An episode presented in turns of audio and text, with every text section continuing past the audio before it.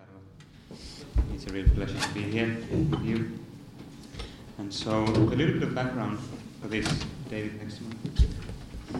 Is, um, so, I've been working for this Institute of Economics Affairs project on pension reform. And the project is called Empowerment Through Savings.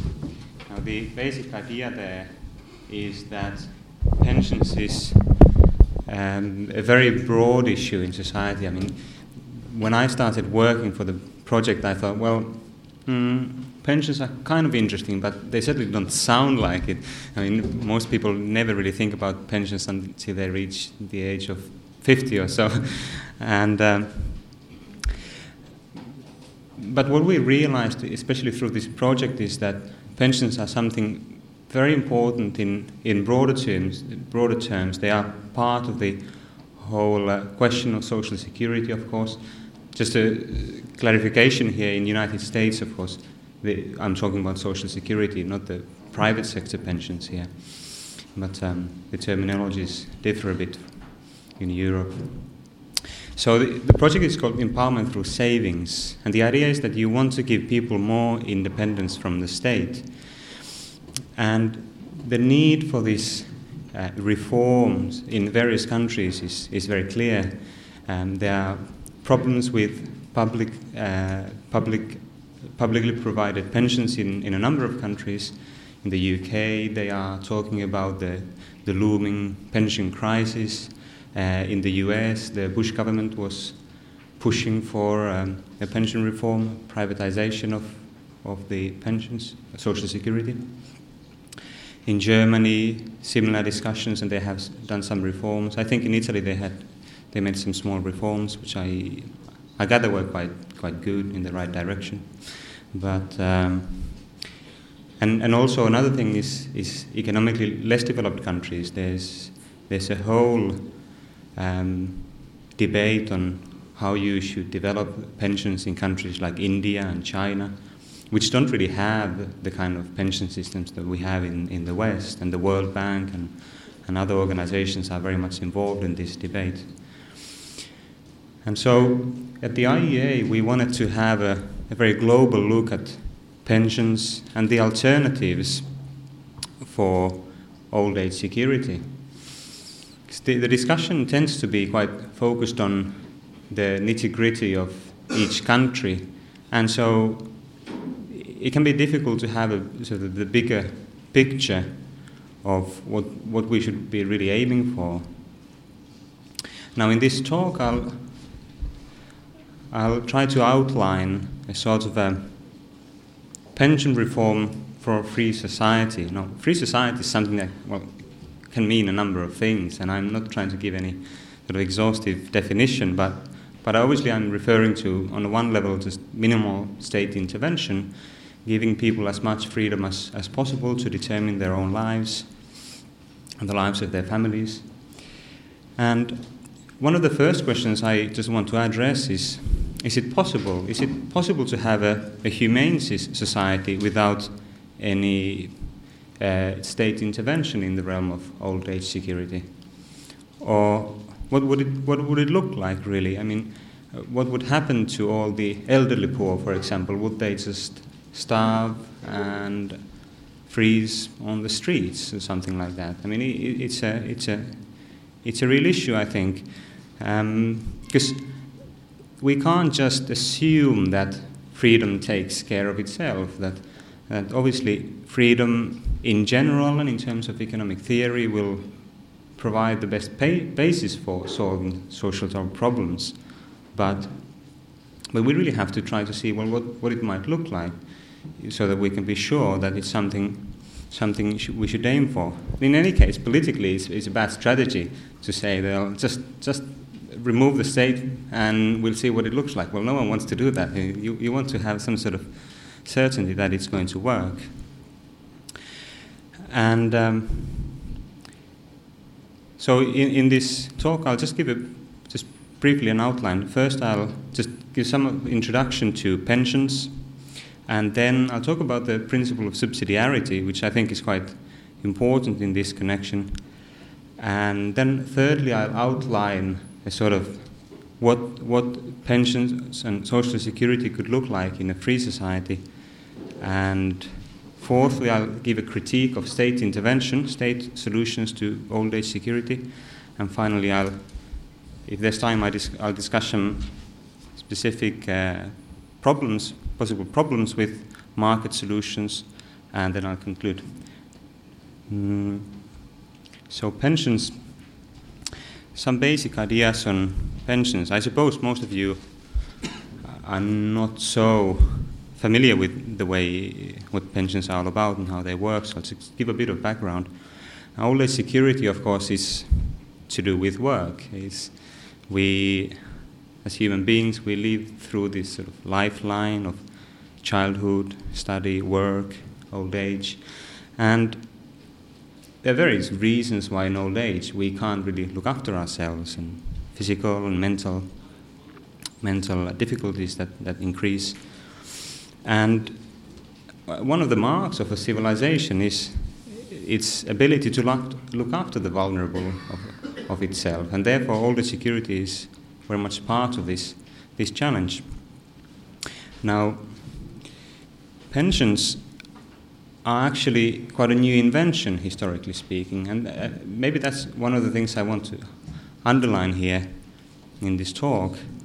That before the 20th century, the state had very little, if anything, to do with old age security. Most people got their security in old age from their family, from their extended family, and from savings and from these sort of fraternal associations that we just heard about.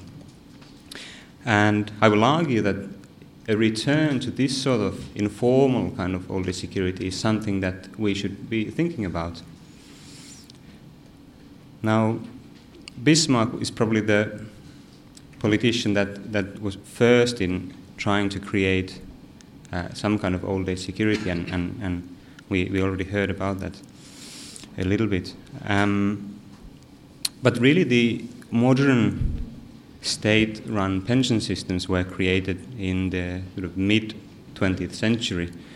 Um, maybe started in the 1930s, but gradually they began to expand as, as the modern welfare state in general in the 50s and 60s.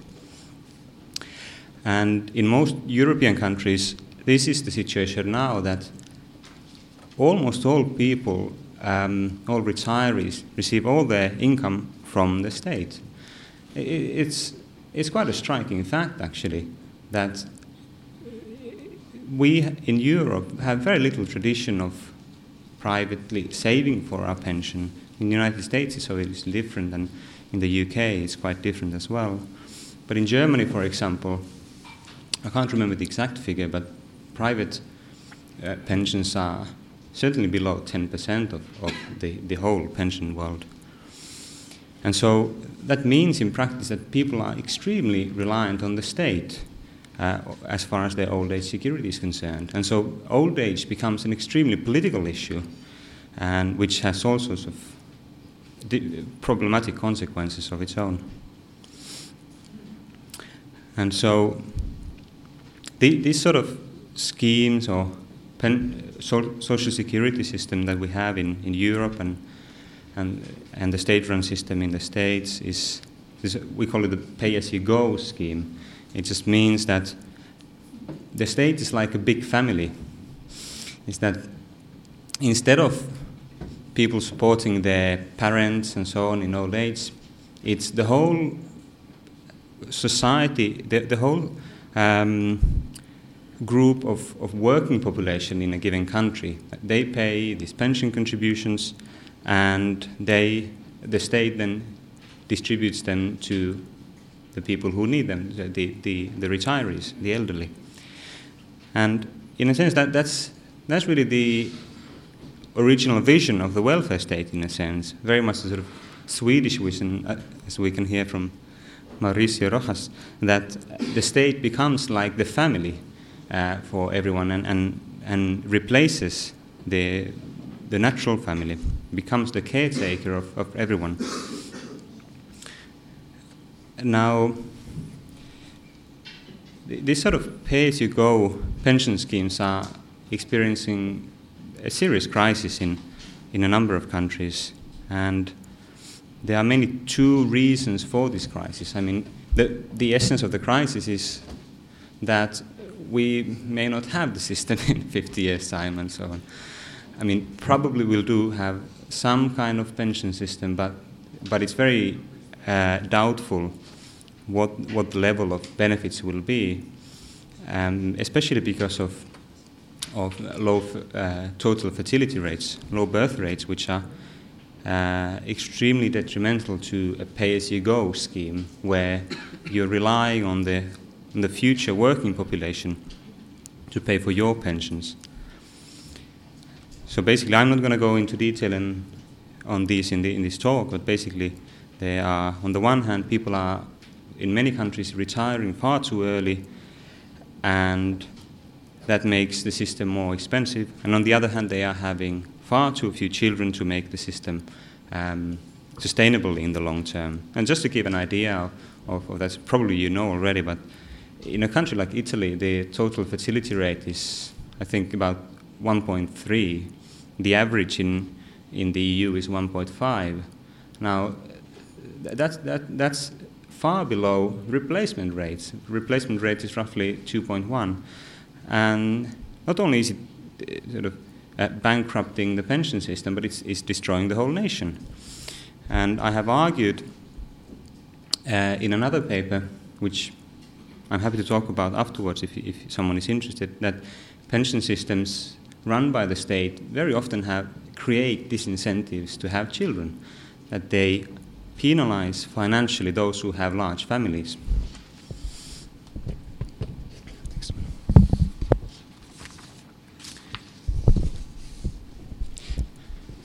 So pensions without the state, no, no, no, not pensions without the state, but old age security without the state, and there's a crucial, crucial difference actually.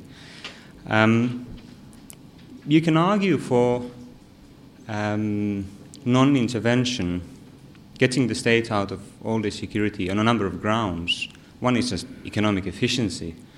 And I think there is an argument for that, but I think it's quite a weak argument because deep down, the issue is much more complex, and most people are not convinced by just saying that, well, the, the, the market provides pensions more efficiently. Because people are worried about uh, a host of other issues there, of security and so on. But I think the principle of subsidiarity here is, is a very powerful principle in favor of, of non intervention in this realm. What it means is, is basically that people should have as much local autonomy uh, and involvement through free institutions like family and civil society as possible. And the state should only interfere in the life of the society when it's clearly necessary, and even then uh, in a uh, temporary manner to solve problems that, that then the free institutions should take care of uh, later on. Now, there are various practical issues there, which I'm not going, going to go into, but, but just the principle is that. And I think um, I'd actually like to just read through you, read to you this uh, quote. It's a famous quote from uh, encyclical letter of John Paul II called Centesimus Annus. And he talks about the principle of subsidiarity and, and the welfare state. And I think it's extremely good summary uh, of the problem with the welfare state and especially in relation to old age security. What he says, quote, by intervening directly and depriving society of its responsibility, the social assistance state leads to a loss of human energies and an inordinate increase in public agencies, which are dominated more by bureaucratic ways of thinking than by concern for serving their clients, and which are accompanied by an enormous increase in spending. In fact, it would appear that needs are best understood and satisfied by people who are closest to them and who act as neighbors to those in need. It should be added that certain kinds of demands often call for a response which is not simply material, but which is capable of perceiving the deeper human need. One thinks of conditions of refugees, immigrants, the elderly, the sick, and all those in circumstances which call for assistance, such as drug abusers. All these people can be helped effectively only by those who offer them genuine fraternal support in addition to necessary care. End quote. And I think what John Paul II was saying there is extremely relevant for the welfare state and pensions. Pensions run by the state have created weak families and lonely retirees. I don't know what the situation is like in Italy. Certainly in Scandinavian countries, uh, there's, there's hardly any official statistic on this, but old, older people in particular are extremely lonely. And that's one of the problems with the welfare state that, that the state takes care of, of the elderly only in a financial sense, if, if even financially, but, but there's very little intergeneral intergenerational interaction, which is necessary for the elderly to have that sort of sense of, of family and sense of belonging to a larger group. And, and I think this is, this is the most powerful argument for a re- pension reform towards non intervention by the state. Now, then what might it look like? Let's see. Firstly,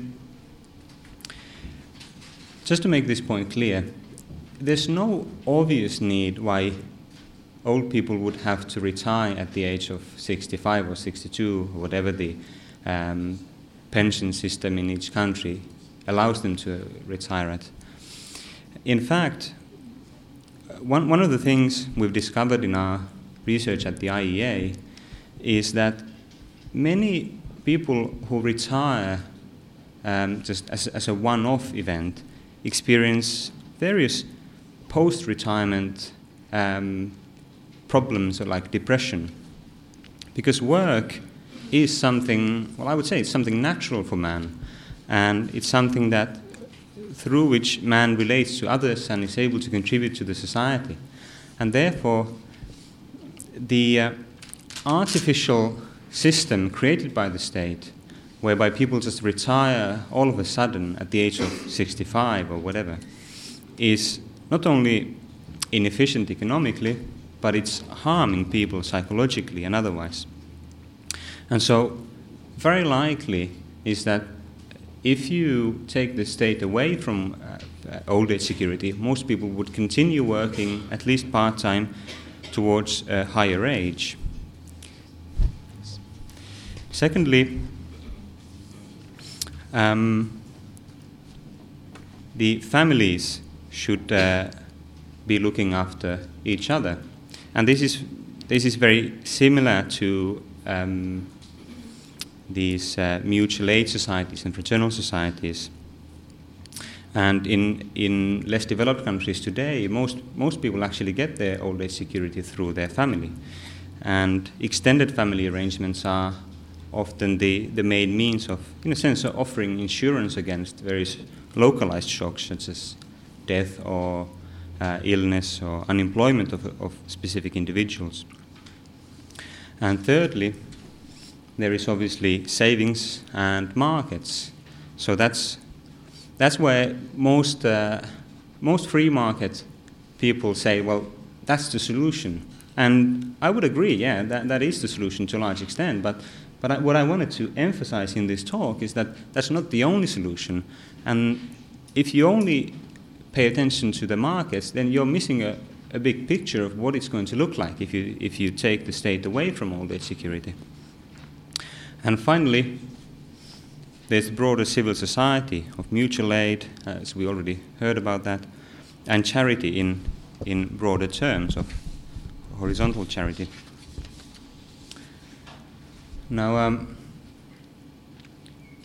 I've realized that I'm running out of time, and, and uh, I've reserved much to, uh, far too much to talk about, but I'm just going to jump a little bit. Let's go through a couple of slides here. So yes, forward, forward. Um, so I was going to give a critique of, of uh, state intervention in this realm. Well, those who are specifically interested in that, they can, they can read the paper. And um, just go forward, go forward. Just to the conclusion section. Go forward, go forward. Yes, yes, yes. I'll just skip this quickly because I'm running out of time. But um, there's the con- conclusion section after this. Even after this, sorry. I'm not very good at estimating my time, but uh, that's the one. Thanks very much. Um, afterwards, I'm happy to talk about the, the other ones as well. But I, I assume that most of you will be will already agree on, on the various problems with state intervention in, in this, this realm. But just, just to conclude, and in a sense, I wanted to make this talk quite practical in uh, what we can do in, in various countries and so on in terms of proposing pension reform. And what I proposed here is, is probably far too radical for any party to take, take aboard.